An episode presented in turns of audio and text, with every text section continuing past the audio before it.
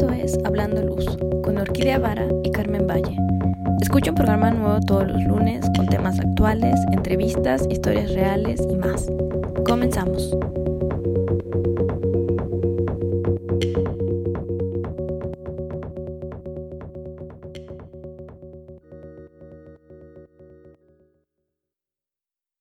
Hola Carmen, ¿cómo estás? Hola Orquídea, muy bien. ¿Y tú qué tal en este Día Internacional de la Luz? Bien, bien, pues feliz Internacional de la Luz. Qué mejor día para avanzarlo. Pero dime, ¿qué vamos a hablar hoy? Cuéntame, tú tienes el tema bien apuntado.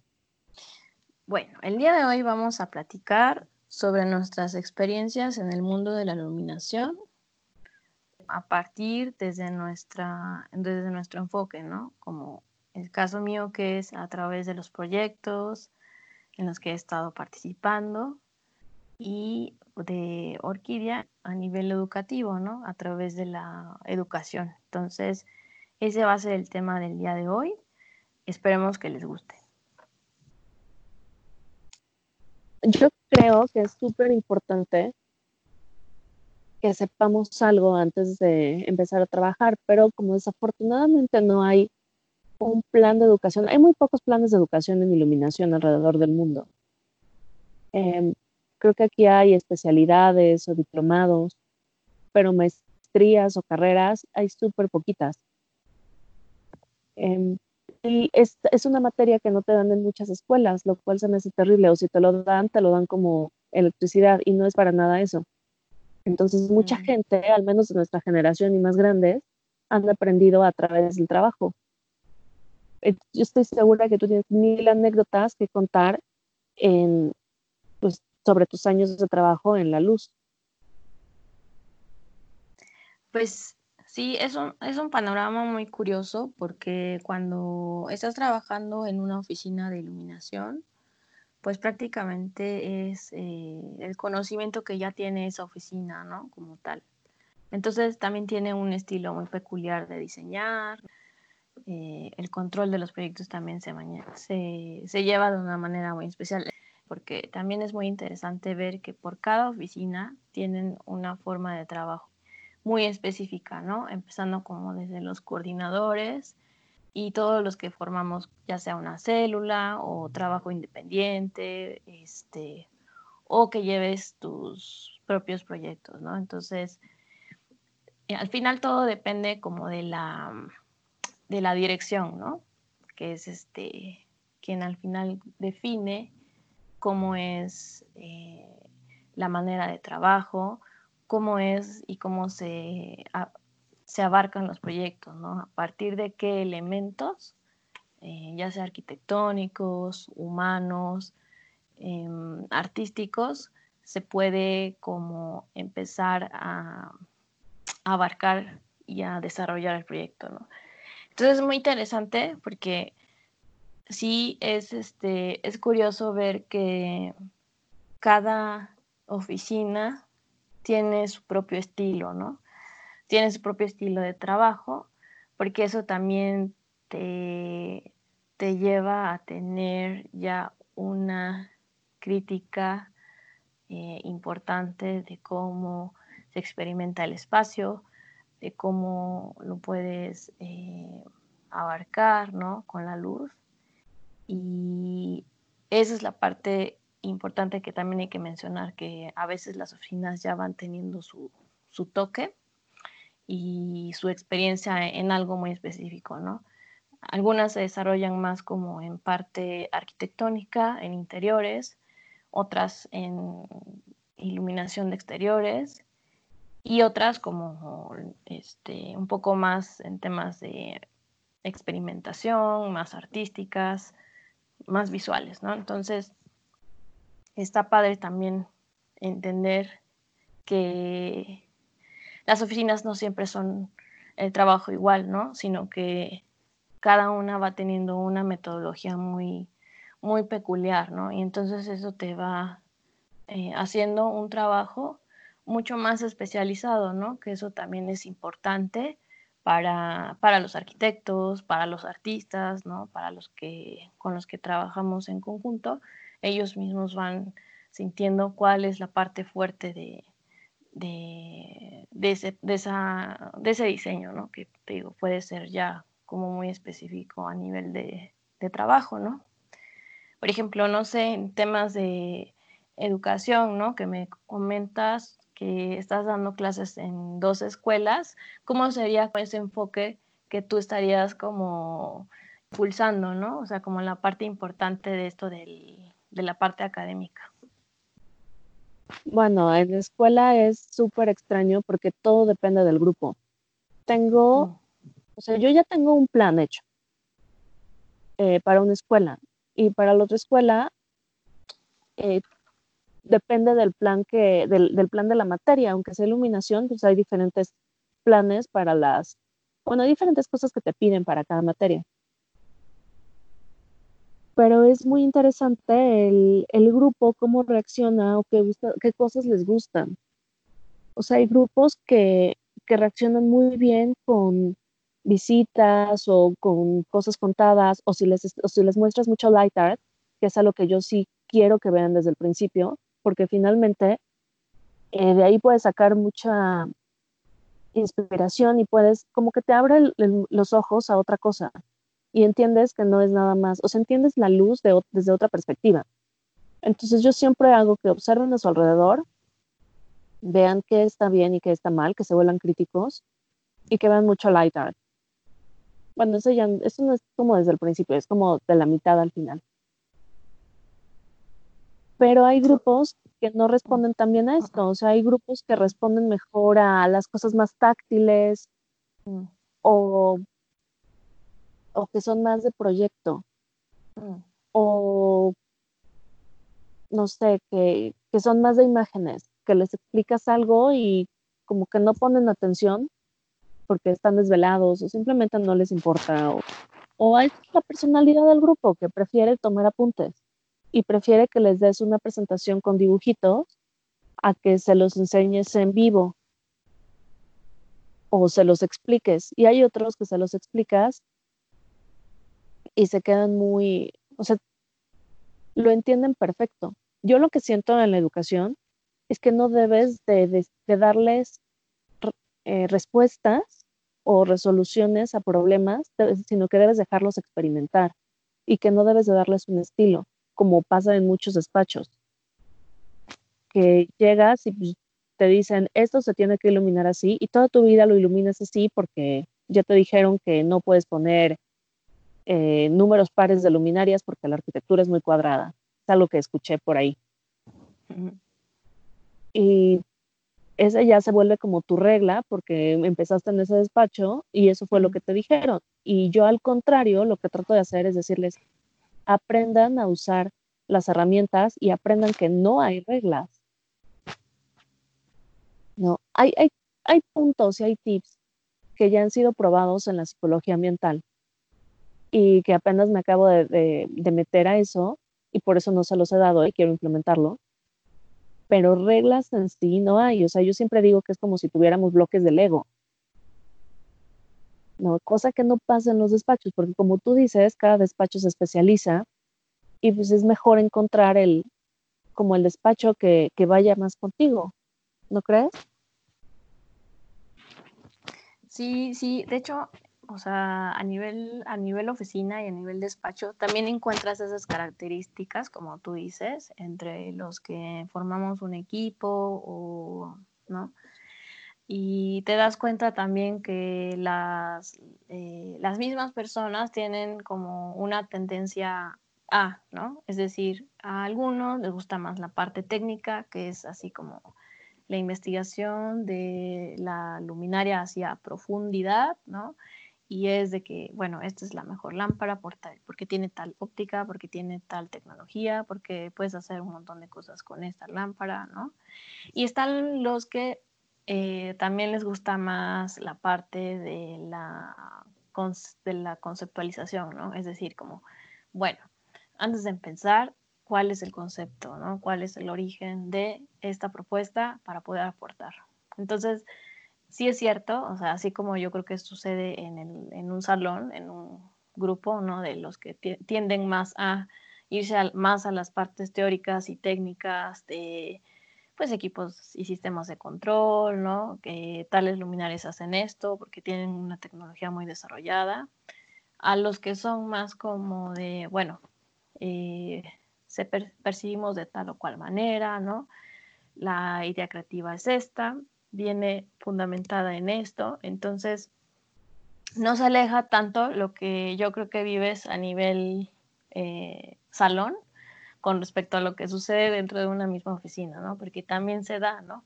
Y seguramente tiene que ver mucho también con la personalidad de cada uno, ¿no? Entonces, esa parte como de lo que tú tienes adentro, sin duda creo que también expresa mucho de lo que, de lo que eres, ¿no? Eh, está padrísimo esta parte que hablas, ¿no? De la académica, de, de que tú puedes como inducir a los chicos a que perciban más, ¿no? Porque yo creo que esa, esa parte es súper importante, el tema de la, de la percepción, mucho antes de meterse ya a la parte teórica y, técnica, ¿no? Como tal. Ah, por supuesto. O sea, yo creo que la percepción es todo un tema del que se puede hablar. Eh, justo de eso he estado leyendo hace poco de cómo la luz cambia nuestra percepción de los espacios. Y siempre es algo que les doy, antes siquiera de decirles, esto es una lámpara, es, esto es una lámpara, esto es un foco y esto es una luminario, un luminario, les digo, ¿qué es la percepción? ¿Cómo vemos? ¿Cómo funcionan tus ojos, tu cerebro? Todo eso. Porque es increíble, pero de repente parece que hay quienes no, no le prestan importancia. Por ejemplo, yo recuerdo, ahorita que hablas de despachos, me acordé mucho de un amigo que tuve que entró a trabajar a un despacho de, él era muy técnico, muy, muy técnico, y entró a trabajar con una diseñadora de iluminación que no era tan técnica, que era más conceptual. No, o sea, cada, cada que hablábamos se quejaba de lo que la diseñadora hacía y de que tenía que ver eh, este, el color en Photoshop, y, porque él lo que quería era programar de MX y hacer instalaciones, y, o sea, no se encontró con su despacho como feliz. Ya después de eso trabaja solo y pues es feliz, ¿no? Pero sí, en ese momento él estaba, estaba muy molesto cada vez que hablábamos por, por toda la conceptualización. Y yo creo que, pues no sé si a ti te ha pasado en, despachos que tienes compañeros que no, no, se, no se les da estar en ese despacho, pero en otros son felices. O, por ejemplo, yo, tengo yo he tenido alumnos que nomás no se les dan algunas cosas, pero encuentran su nicho y en eso son muy buenos. Sí, sí, o sea, definitivamente sí sucede. Eh, y te das cuenta, ¿no? Porque entonces sabes que son muy buenos para esto, ¿no? Pero entonces eh, ahí es cuando aprovechas como la oportunidad de y decir, ok, entonces si eres muy técnico o si eres muy artístico o si eres muy observador, entonces puedes, puedes, este, puedes enfocar esa parte y fortalecerla, ¿no? A mí, por ejemplo, sí me gusta hablar como del tema de la percepción y eso es algo que me, a mí me ha permitido muchísimo como entender, porque bueno, una herramienta que sumo cuando estoy proyectando, por ejemplo, es el tema de la, de la fotografía, ¿no? Que muchas veces con el ojo no podemos ver, ¿no? Porque nuestro ojo es súper rápido, ¿no? Trabaja súper rápido y hay cosas que nos en el, en el tiempo y en el espacio no vemos, ¿no? Sin embargo, con la fotografía, como es un instante y lo dejas plasmado en ese momento puedes tener el tiempo de, yo lo diría, percibir más todavía. Y yo creo que sí es bien importante aprender a no solo ver, ¿no? Sino como a mirar, ¿no? ¿Qué sucede, inclusive con la luz del sol, ¿no? Que es la que tenemos todos los días, por fortuna. Y eso creo que es muy, muy importante, ¿no? Como aprender a observar qué pasa con la luz, ¿no? ¿Qué pasa con, con las superficies, ¿no? Dónde hay luz, dónde hay sombra. Yo creo que eso, eso antes de, ¿no? Como decíamos, de, el tema de la oficina, ¿no? Y la escuela, si no sabemos ver, eh, nos perdemos de muchas cosas, creo, ¿no? Como que nos limitamos a, ¿no? A no, a no entender. O no sé cómo lo, cómo lo puedes ver tú. Sobre percepción hay un libro buenísimo que, que de hecho lo pueden comprar en Amazon en Kindle, no está caro en ese formato, que se llama I Am Brain de Richard Gregory. Y lo que habla es justo de cómo vemos y cómo, o sea, no vemos realmente con los ojos, sino con el cerebro. Y lo que hacemos, probablemente cuando tú veas las cosas por medio de la cámara, estés viendo otra, estés viendo otra cosa, porque lo que el cerebro hace es que rellena cosas con experiencias. Y entonces, lo que tú crees que ves, la imagen que ves, es una hipótesis de lo que está pasando, no es realmente lo que tus ojos captan. Entonces, por ejemplo, si tú estás en el lugar y ves algo y no lo puedes tener o no puedes entender esa experiencia, tu cerebro lo va rellenando con cosas. Por eso es como la gestalt, que la suma de las partes es más grande que las partes en sí, o algo por el estilo, no me acuerdo bien cómo dice. Pero es eso, que tu cerebro va rellenando con tus experiencias previas y con las cosas que ya conoces y entonces la imagen que tú tienes o lo que tú ves es diferente de lo que realmente está o de lo que rebota con la luz. Entonces, con una cámara, supongo que es totalmente diferente porque la cámara sí plasma eh, la luz rebotada del objeto. Entonces, probablemente no sea que, que no veas cosas porque no quieres verlas, sino que al tener un instante congelado te puedes dar cuenta de cosas que tu cerebro decidió no registrar en ese momento, porque no, no podemos registrar todo al 100. sí. Ajá. Entonces, por eso la fotografía es súper interesante. Digo, aparte de que es pintar con luz y todo esto, es súper interesante porque te permite ver desde los ojos o desde la percepción de otra persona porque no es lo mismo la fotografía que tú tomes a la que yo tome, aunque vayamos al mismo lugar, porque nos vamos a fijar en cosas diferentes dependiendo de nuestras vivencias. Así es. Entonces, es muy interesante lo que, o sea, ver a través de los ojos de otro, pero también es muy interesante ver esos detalles que a simple vista se te pueden pasar. O bueno, que en el momento se te pueden pasar porque tú estás preocupado por otras cosas. O sea, la percepción ¿no? sirve para sentirnos cómodos en lugar y sentirnos seguros. Entonces, muchas veces si no ves una amenaza, no le vas a prestar atención. Exacto, exacto, sí, sí, sí. Entonces, pues así es como, como el tema de la luz es como, también entendemos que es una influencia en nuestras vidas, ¿no? Entonces, o sea, desde, por ejemplo, en las mañanas, ¿no? Cuando nos despertamos, el tipo de luz que hay, eh, en, la, en la tarde, cuando ya todos nos vamos a dormir, ¿no? Cuando empieza el ocaso, hay otro tipo de luz. Entonces, todo eso al final es eh, una parte de la, percepción, ¿no? Como dice Orquídea. Obviamente le sumamos nuestras, lo que traemos nosotros, nuestra personalidad, nuestras ideas, nuestras experiencias, nuestro conocimiento. Y entonces le vamos dando ahí como una especie de, de significado, ¿no?